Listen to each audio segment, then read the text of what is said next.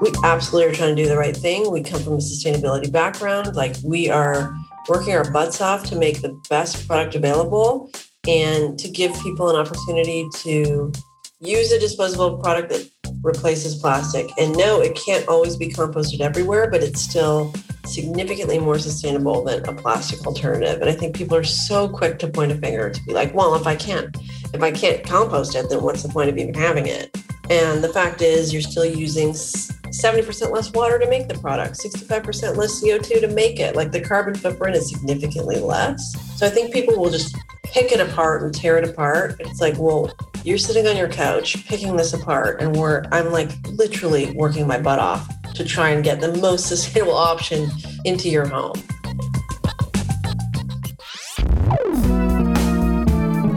Podcasting from Boulder, Colorado. This is the Baby Got Backstory podcast, where we dive into the story behind the story of today's most inspiring storytellers, creators, and entrepreneurs. I like big backstories, and I cannot lie. I am your host, Mark Gutman. I'm Mark Gutman, and on today's episode of Baby Got Backstory, I hope you're enjoying the summer barbecues, cocktail parties, and dinner parties and all the plastic cups and forks you're throwing into landfills. Well, don't you worry. Today, we're talking to a founder and CEO who solved that problem with plants. That's right, plants instead of plastic. And before we get into this episode, I want to welcome you back to another summer episode of Baby Got Backstory. These episodes are recorded in board shorts and instead of our normal studio in Colorado, a shared room in my family's summer cottage in Michigan. When I'm not recording, the room is occupied by one of my young nieces in the crib that you can see if you're watching on video. Hey, we're in the mid zone of summer.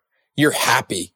You're feeling spry. You're on vacation or you can't get work done because everyone you work with is on vacation when you're not let's be honest.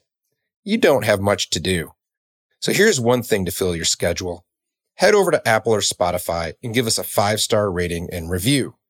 Ratings really do matter. Apple and Spotify use these ratings as part of the algorithm that determines ratings on their charts, even during the summer, especially during the summer. Oh, and we like likes and follows and ratings and all that too. So thank you for your reviews. I really do appreciate it. Today's guest is Lauren Groper, CEO and founder of Repurpose, the leader in plant based tableware. An eco entrepreneur and green architecture pioneer, Lauren began her career in sustainable design. Her early success led to a surprising career in Hollywood, working as a consultant to the industry with customers like Discovery Networks. Confronted with the waste generated by craft services, Lauren had an aha moment on set. She founded Repurpose to extend the disposable lifespan of single use products and reduce waste.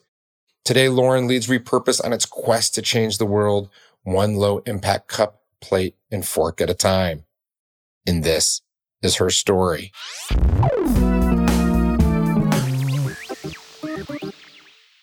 I am here with Lauren Groper, founder and CEO of Repurpose. Lauren, welcome to the Baby Got Backstory podcast summer edition. We're both having some summer sort of things in the background. So uh, you might have a little bit of construction. I have a baby crib for those of you that are watching on the video. Welcome to the show.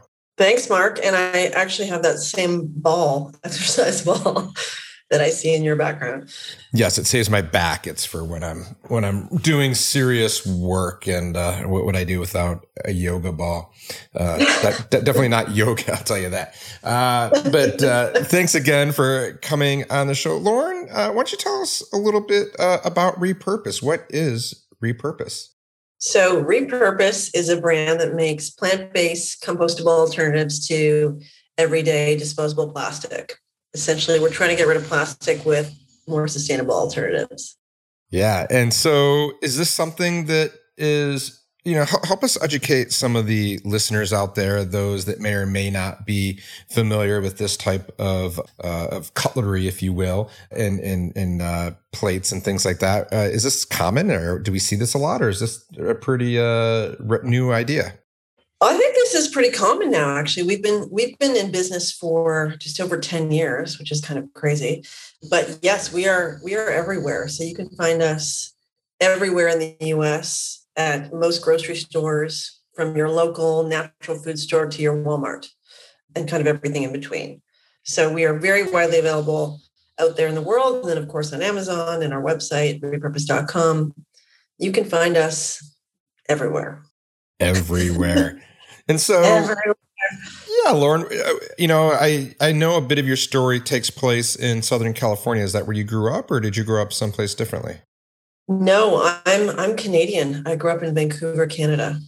All right. Well, hey there for Canadian friends out there to the north. Uh, I am a big fan of Canada, as you know if you listen to the podcast. I grew up in Detroit, so we, you know, it's kind of our our oh, cousin nice. or, or, our sibling uh, just to the south. Actually, um, that's a question that every grandparent will ask you. What's the first foreign country you come to when you go south from Detroit? And it's actually Canada because the way it hooks under. But I I digress a little bit. And so when you were growing up in Vancouver, and, and as a younger as a younger girl, as a young lady, was this something that you were like concerned about? Were you concerned about plastics and um, thinking even at that time of of how do I how do I solve this problem?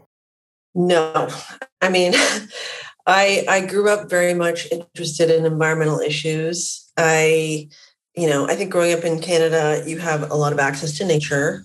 And my parents weren't particularly outdoorsy at all, but through school, we got to do a bunch of trips.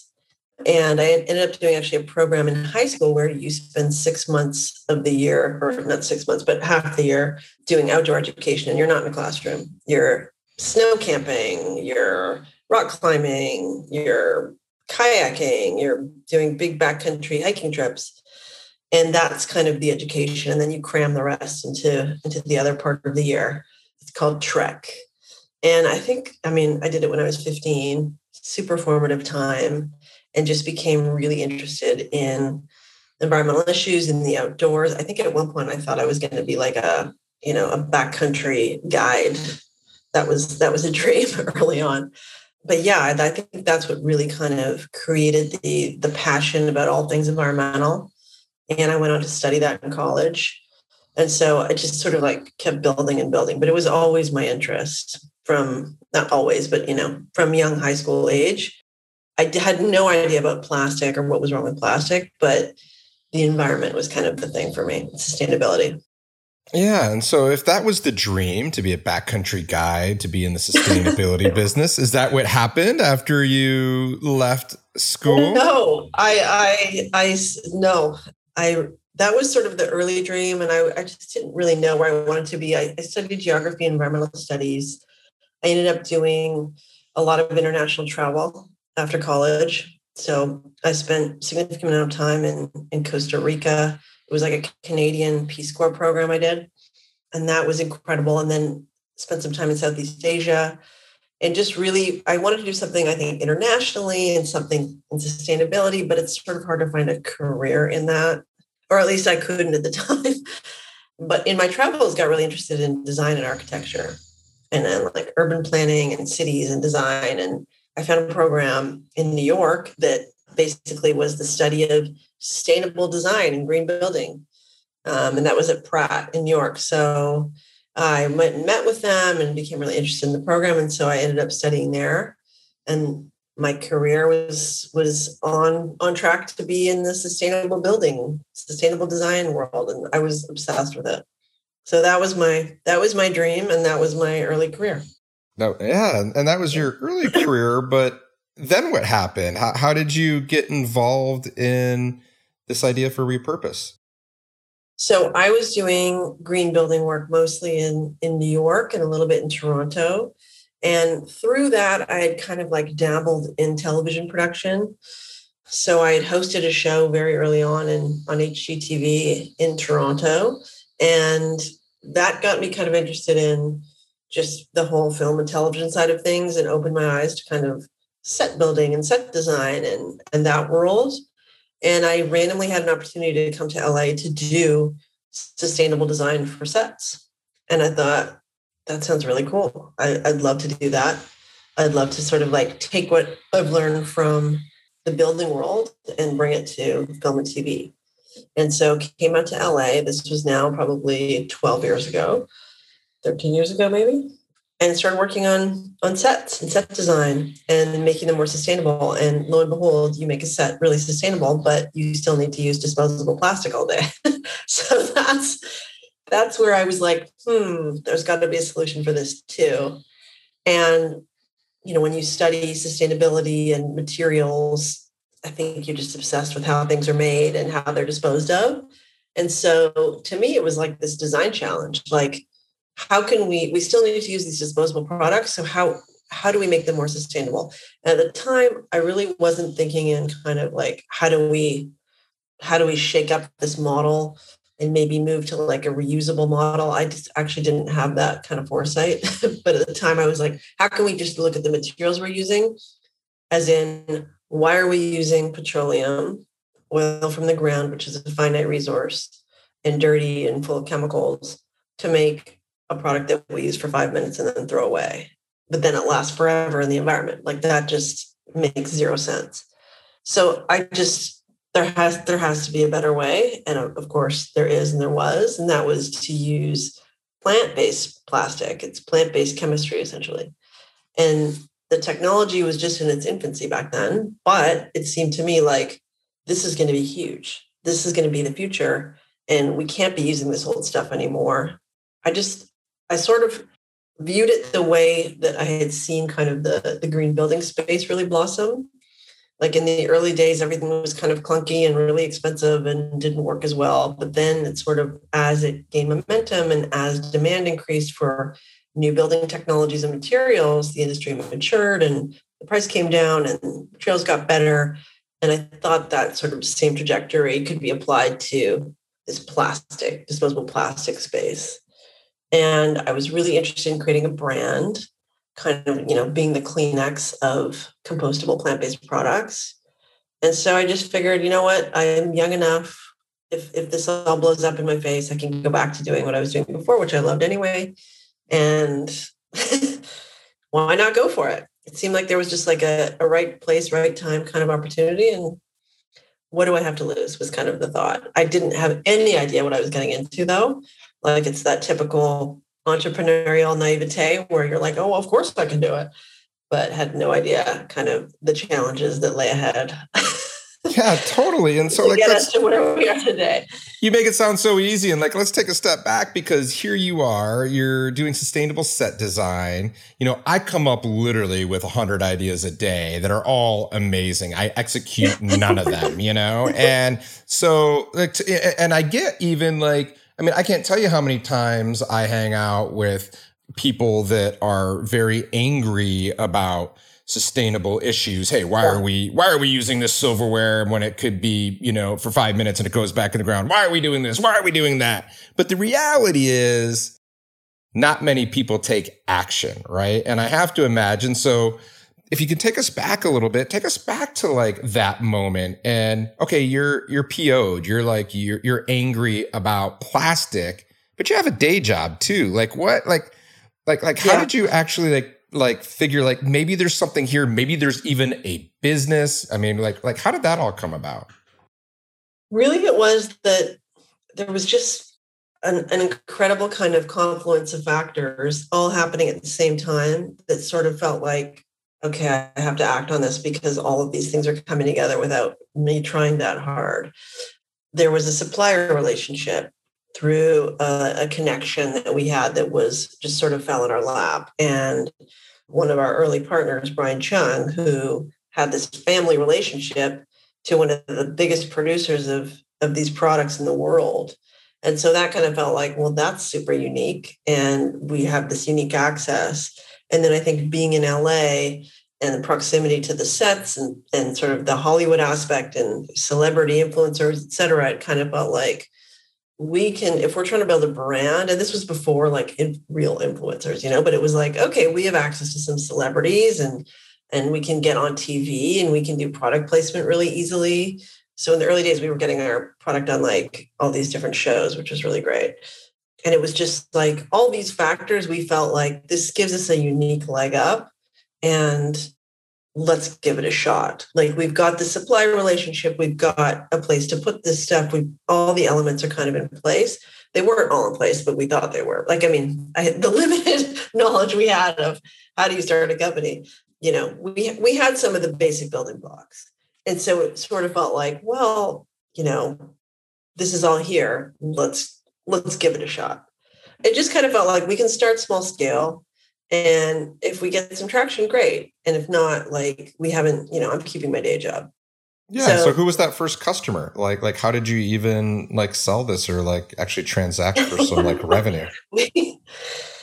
Our first customer was we were doing some stuff on on sets, but it was such small potatoes and like catering, you know, like it was like a small catering kind of company. And then we were doing some PR around kind of the company and it caught the eye of Bed Bath and Beyond and or the president of Bed Bath and Beyond. And they wanted our product. They wanted to try it. And we were like, oh my God, jackpot, even though whatever, it was a tiny PO. But we really felt like, oh, this is something.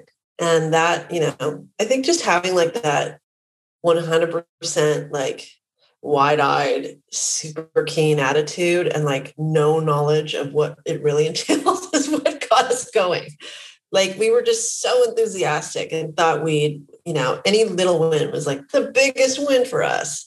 And we didn't really have a sense of kind of you know what is what what a real business entails and kind of like what those mechanics are. And so we were just thrilled to be selling our product you know and like, wow, this company switched from plastic. Like it was just this like youthful naivete and and very kind of altruistic, genuine, you know, we're really trying to change something here and it's kind of working. Looking back, we were way early, way too early. Like there was zero mass, you know, awareness or adoption. But you know, those little wins like meant everything to us. And we were like, yeah, let's do it. And we just were just so gung ho on, you know, having a product that we designed and was out there in the world. Like that was just so cool to us.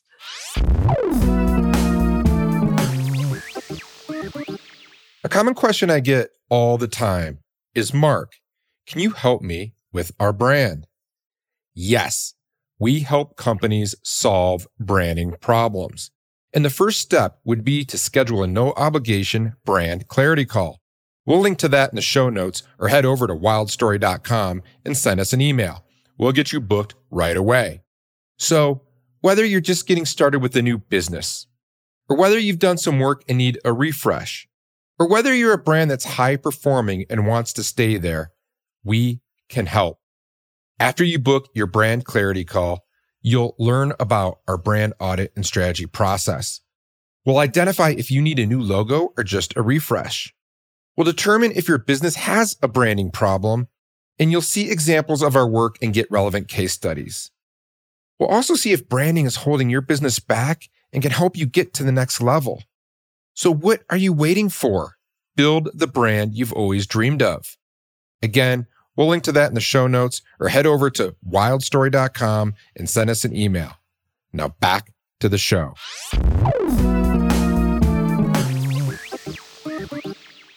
Yeah. And so what was that early product like? Like, you know, talked to a lot of cool. entrepreneurs. And, and was it like fully baked? Like, did it come back the way you wanted? I talked to a lot of entrepreneurs you know, who get their first prototype and they're like, oh, this is not it, you know? We had just we had started actually in the cup business. So we weren't making cutlery or plates or you know any or trash bag or anything we're making today. But we had a cup that was like to replace kind of like a plastic cup for cold drinks. And so we had a cold cup and then we had this hot cup that was very unique. It was made from all plant-based materials and it felt like this kind of like velvet felt like velvet on the outside which acted kind of like an insulation barrier and you didn't need a sleeve. It just had this amazing feel. And then we had our logo and all like the plant-based info. This is our old brand, but old branding look and feel. Same repurposed brand, but just different, different kind of look and feel. But just had this amazing feel. And anyone that had it in their hands was like, what is this? This is so cool. Oh, and it's plant-based. And the lid was also plant based. So the whole thing was compostable. It was like we won all these awards for like most innovative cup, blah, blah, blah. And that was our super cool entry product. But it's actually the the factory has since shut down.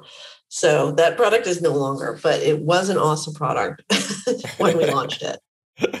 And when you started the business, what did it look like in terms of the organization? It was you and and how many people? Yeah, it was myself. I had an original original co-founder who actually left the business after about a year. So him, um, Brian Chung, who is our supply partner, and we produce in Taiwan. So he was the, he's Taiwanese American, but it was his family. And then Corey, co-founder, who was really came in from the PR and marketing side and did all of our early kind of PR and marketing and and actually sales as well. So that was the core team. And then and Jordan too, who's one of our co-founders, he was a very early investor and who came on actually as our COO and co-founder. So it was a tiny team. Our first employer is still with us today. Her name's Sarah Hartnett, and she was our uh, initially kind of like our office manager. And Now she's our basically our uh, controller slash you know head of finance, and is amazing. Um, so yeah, it was tiny, tiny. It literally was out of a living room. Yeah, and you mentioned that you're everywhere today. What's the organization look like today now that you've grown uh, 10, 12 years later? We're still small. We're about 25 full time. We've probably got another 10 or so part time. And then we've got probably, I don't know, in the 50 to 100 kind of boots on the ground reps. And that doesn't include anything like our warehousing is outsourced, our our supplier partners. I mean, if you count all of them, it's in the hundreds, but core team, like head office, is 25. Yeah. And so, like, what's hard about plant-based silverware and cups and in, in, in this business? Like what's what's hard about it? Um, everything. I think it's it's been a real challenge on a number of fronts. I think what's always been a challenge is kind of staying ahead of the sustainability curve. So the technology is changing, I'd say about every couple of years, it changes. And so number one, you have to stay ahead of those changes. And sometimes those changes are more expensive. Sometimes those changes are really difficult to produce. Sometimes those changes aren't feasible or can't happen all at once. And so you're constantly having to manage for a change in your in your product. It's not just like, okay, mass produce, mass produce, keep going. You're constantly iterating and constantly changing. And that's a huge kind of operational challenge in itself. And then also from a messaging point of view, like you're changing your ingredients, you're making them more sustainable, which is which is great. I mean, you always want to mess that's that's a positive, but it is hard. And then how do you manage the kind of economics of it? That's that's hard. I think the early days of fundraising were very challenging. We had, you know, we were in a new industry. We were trying to disrupt a humongous you know, well established industry and category with a little tiny team with a dream. Like it was, we didn't have a lot of, I'd say, institutional investors that really believed we could pull it off. So, you know, raising money was tough.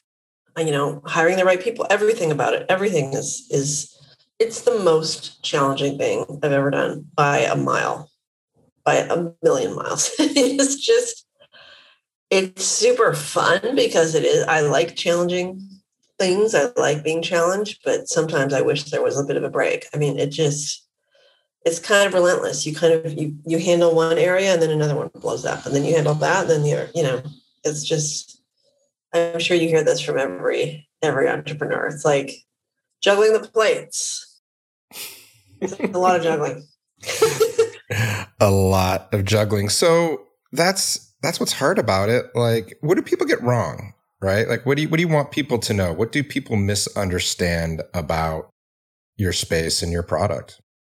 I think with any sustainability business, there's so much kind of like, I don't know.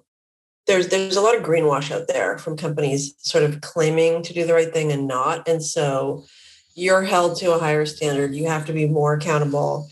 And people will pick apart every little thing that you do. And I think what I would want people to know is that all of us come from this, at least our company, we come from a real place of we absolutely are trying to do the right thing. We come from a sustainability background. Like we are working our butts off to make the best product available and to give people an opportunity to use a disposable product that replaces plastic. And no, it can't always be composted everywhere, but it's still significantly more sustainable than a plastic alternative. And I think people are so quick to point a finger to be like, well, if I can't, if I can't compost it, then what's the point of even having it? And the fact is you're still using 70% less water to make the product, 65% less CO2 to make it. Like the carbon footprint is significantly less. So I think people will just pick it apart and tear it apart. It's like, well, you're sitting on your couch picking this apart, and we're I'm like literally working my butt off to try and get the most sustainable option into your home. So relax. it's kind of, you know, it's like, oh my God. We're we're trying you only knew like the blood sweat and tears that are going into this from a very altruistic place it's like very annoying when when people don't get that no it's great and and and the idea that look this isn't like uh, black and white. We we need to get there over time, yeah, and and exactly. we don't always have the technology, but like using the technology we do have is infinitely better than not using it. And so I think that you know whether it is yeah whether it's plant based uh, utensils or anything else for that matter. I mean this happens in a lot of different industries. It's like we kind of use the the technology we have at the time, and we gotta we gotta build on it. And so I could see how that could be a, a real challenge. You know, you mentioned branding a lot, brand building. Like, what role does does the idea of brand strategy and brand building play in your business? How important is that to your business? It's interesting. It's it's we're in a very unique category because at the it's it's sort of a, a big question for us. Do people really care about the brand that they're getting their their plates and forks and cups from, or they just want it to be sustainable and they don't really care what the brand is? I think there are people that don't really care. They just want to know that it's sustainable. But I think there's a growing number, especially the younger generation, like Gen Z and millennial, that do care, that really, that really care about who they're buying these products from, and they want to know who this company is. Like they don't want to be buying, you know, from a company that makes plastic out of one hand, and then they've got you know a line of compostable out of the other side of their business. I think they want to know that they're supporting an authentic company that is really doing the right thing. So for us, it's really important to continue to tell our story and talk about what we're doing and why we're doing it and be really transparent and engage with our community. And I think it's more and more important, especially as kind of the people are buying more online and can really kind of dig into like who the companies are. And it's not just about convenience, like, okay, this one's on the shelf, so I'll just put it in my basket like they're actually if they're on amazon or they're on our site or wherever they are they can access in an instant like who is this company and you know why am i buying it but we are in a category i will say where it's price sensitive you know price plays a big factor so we always have to keep that in mind like we have to be price competitive but at the same time offer kind of like that that brand and that authentic experience. And sometimes that, you know, those those are difficult things to marry, but that's our challenge. That's what we're trying to do. Yeah, I mean, and I think that this is a really interesting topic when it comes to branding because a lot of people think, you know, you know, the old the old definition was this your logo and your identity, and I think most people have, or a lot of people have evolved past that, and they understand it's the the underlying ethos of, of what you do. It's, it's, it's how you act. It's how you behave. It's how you communicate. But at the end of the day, a brand, which is a business most often, typically needs to make money. And so, like, how do you marry those two, right? Like, because you can't, Uh, you, you, you have to service that and you can't ignore that. And you can't say that, well, I'm just going to do all, all this stuff. Like, how, how do those discussions happen in your business? It's a constant, it's a constant discussion. It's a constant challenge of sort of like, because you could put all your budget into marketing and branding. I mean, it, for us, what we do feel that we need to do and need to do more of is build awareness. I think a lot of people have no idea that we exist, or if they do, they just kind of know it in general as a category. They don't know that we are a particular brand. they don't know about the technology necessarily. They don't know anything about composting. They don't know that even a plant based alternative to plastic could exist. I think more, more so now. But when we first started, that was like we had to educate people on what the product even was and why it should even exist. Now it's different. People are really interested, they're looking for it. So we need to be out there presenting ourselves saying, here we are. Please, you know, take a look at us. So for us, it's about, you know, and you can track, you can track ROI in marketing efforts now. So, you know, we, of course you need to make money, but you can understand kind of what's working and what's not. And so we just do more of what's working and, and less of what's not. But there is kind of that top of funnel awareness play that you can't always trace to ROI that you still need to do because people need to know who we are. You know, when they when they know about us, and in general, we find that they buy us because we're not we're not a niche product. We're not priced significantly more. Like we're priced competitively. We offer a better product. I mean, there's all the reasons to buy. So it's just you have to know that we exist. Yeah, and what makes me think about like back to even when you started this and, and probably the the competitive fight that you're in today i mean there are you kind of alluded to this i mean there's some multinational global oh, yeah. conglomerates that are in yeah. this space like yeah. Yeah like like like hey what made you think that you could take them on i love that you were like hey i'm just going to take on the biggest companies in the world and with the biggest distribution networks and whatever else they have and b what's that like today like like how do you outmaneuver them from a competitive standpoint and keep keep them on their toes? We had sort of looked at the, the CPG space as a whole and just kind of like these better for you organic brands and more in food and beverage. And I guess cleaning as well as examples. Like we had seen all these tiny little brands when we started take on these huge players and win.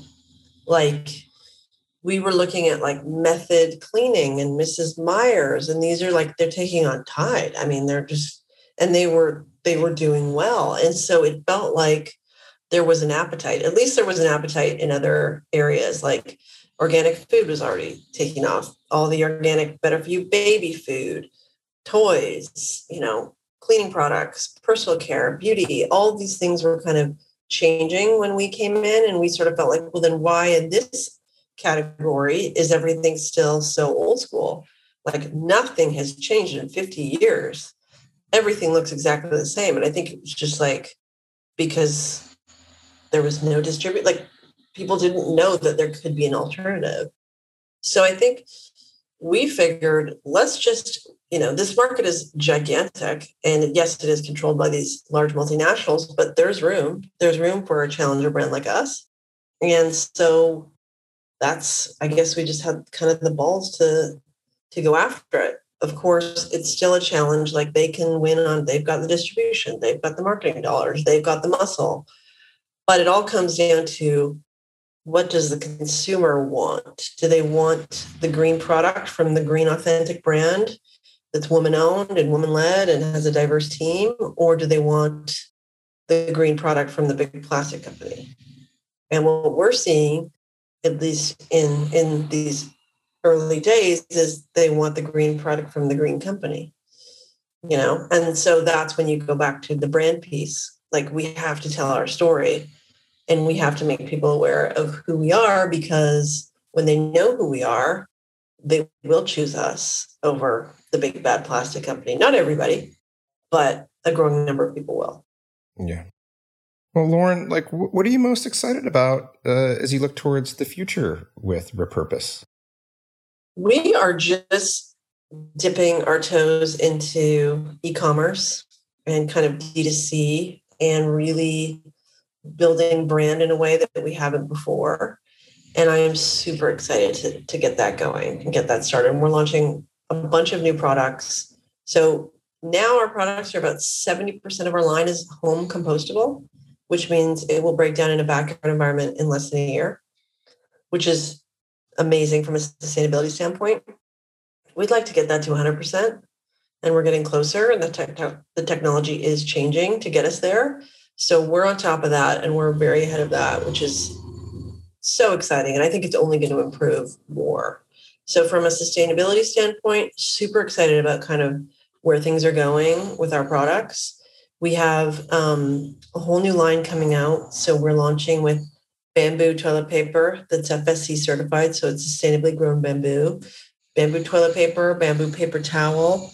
We're doing sandwich bags that are home compostable, cling wrap. We have a big launch coming out next year, which I, I can't say yet, but it's an alternative to the the party red cup. So a lot of really cool items that I think just make kind of convenience more sustainable. And going back to our conversation earlier, like we totally are all about use reusable items first, like do as much as you can reusable. But there are always instances where you need to use a disposable product and it should be something as sustainable as possible by repurpose. Did you ever think prior to starting this business that you'd be geeking out on cling wrap? Oh my God. Plastic toilet cups, paper? toilet paper, paper towel. I know. It's like, see, that's what it's so funny because I have relatives that are like, oh my God, she makes plates and cups and like, how's the dishware going? And it's so much less about the actual, I mean, it is about the product, but it's so much more about the mission.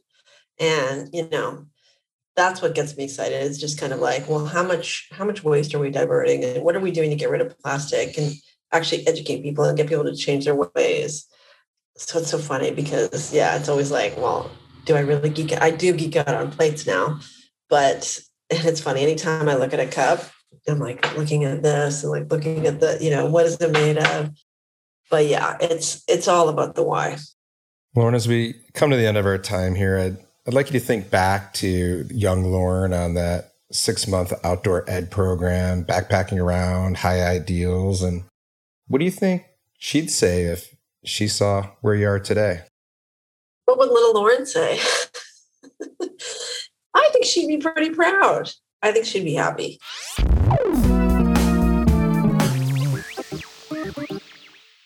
And that is Lauren Groper, CEO and founder of Repurpose. A big thank you to Lauren and the team at Repurpose. We will link to all things Lauren and Repurpose in the show notes. We even have a special promo code of Repurpose 20 for anyone that would like a 20% discount on any Repurpose products.